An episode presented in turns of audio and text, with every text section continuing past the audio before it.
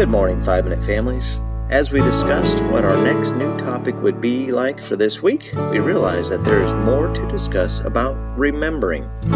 Any good story, report, or project will go through necessary problem solving or information gathering, and the best way to do that is to cover the five W's and one H: who, what, when, where, why, and how. The who to remember is clear: God. The what to remember is His Word and truth, five of which we mentioned last week. The how to remember as a family we discussed two weeks ago, and that devotional included some of the when and where as well. So what about the why? Why remember? Let's first look at a quick definition of the word remember: to bring an image or idea from the past into the mind. Adults and children learn and remember differently. Each person in the family may remember an event differently, depending on age, emotions, perspective, and more. Families need to speak about the impact of family memories as well as individual memories of experienced family events. And reality is that children will sometimes generate false memories in the learning process. For example, when we first moved to a new state, our son had a difficult time making friends. He was in between two age groups, and that, combined with his very active imagination, made me think he was beginning to lie to people about his life in our previous home. Thankfully, however, I realized that his emotions and perceptions of events were causing him to misremember what had actually occurred. He wasn't lying. He truly believed everything he was saying. This isn't all that unusual, actually. One article I read mentioned how one twin will often remember an event as happening to them instead of to their twin. Memories are not a set of digital images able to replay accurately at any moment. Facts, imagined details, and the interpretations will influence what a person remembers. So, what does remembering differently or inaccurately have to do with why we should remember things about God? Parents often do not realize that they themselves may be carrying around distorted memories of events, events that may have greatly impacted their view of God.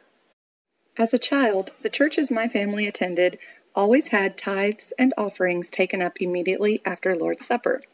The only thing is, I was eighteen before I realized that the offering was separate from the Lord's Supper. Obviously, I should have, but because they were always tied together and there was never anything said about the money part being separate, I never really thought about it. When I attended a church near my college, the deacon said, "While not a part of the Lord's Supper, we have found this to be the best time in the order of service, so we will now take up any tithes and offerings." This small memory, and then being coupled with God's truth, changed greatly my perspective about how God felt about money. My brain had falsely tied any monetary giving to Jesus' ultimate sacrifice on the cross. I know, odd, but a child's mind does not process properly. Had I not had an event to help correct this false thinking, I'm not sure what other false beliefs about God I might have held. Children should not be left on their own to interpret and understand everything. If parents do not take time to discuss what their children think about a Bible story, what it means and more, then a child may misunderstand. And by trying to make sense of the story, they are left with false beliefs about God, or even false memories about how open or closed communication was in their family home. Throughout the Bible, we read that God implored His people to watch yourselves, that you do not forget the covenant of the Lord, Deuteronomy four nine. Remember the former things long past, for I am God and there is no other, Isaiah forty-six nine. Do this in remembrance of me, First Corinthians eleven twenty-four. Remember the word that I said to you, John fifteen twenty. Remember Jesus Christ, risen from the dead, descendant of David, according to the gospel, Second Timothy two eight.